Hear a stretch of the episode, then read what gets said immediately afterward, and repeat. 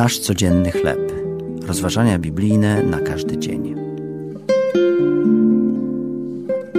Słowa otuchy na framugach drzwi.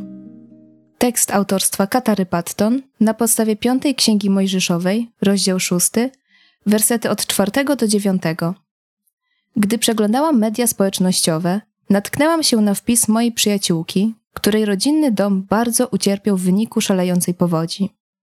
Gdy uświadomiła sobie, że trzeba z niego wszystko wyrzucić i na nowo go odbudować, jej matka zachęciła ją do szukania Boga nawet podczas wyczerpującego porządkowania zrujnowanej posesji.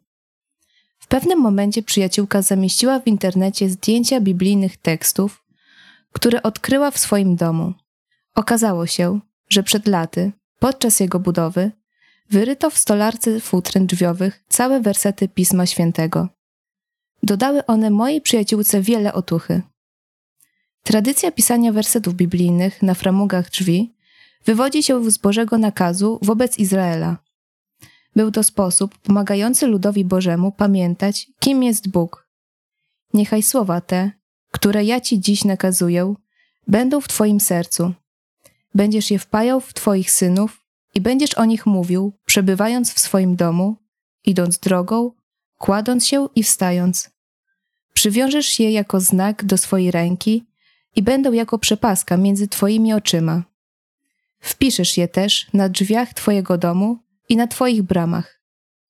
Izraelici więc za każdym razem, gdy wchodzili do domu, mieli przed oczyma Boże Słowo. Byli zachęcani, by nie zapominać o tym, co Bóg do nich powiedział, oraz o przymierzu, jaki z nimi zawarł. Obecność Bożego Słowa w naszych domach oraz pielęgnowanie go w naszych sercach pomoże nam zbudować mocny i niewzruszony fundament wiary. Bóg może się nim posłużyć, by przynieść nam pocieszenie w obliczu tragedii lub bolesnej straty.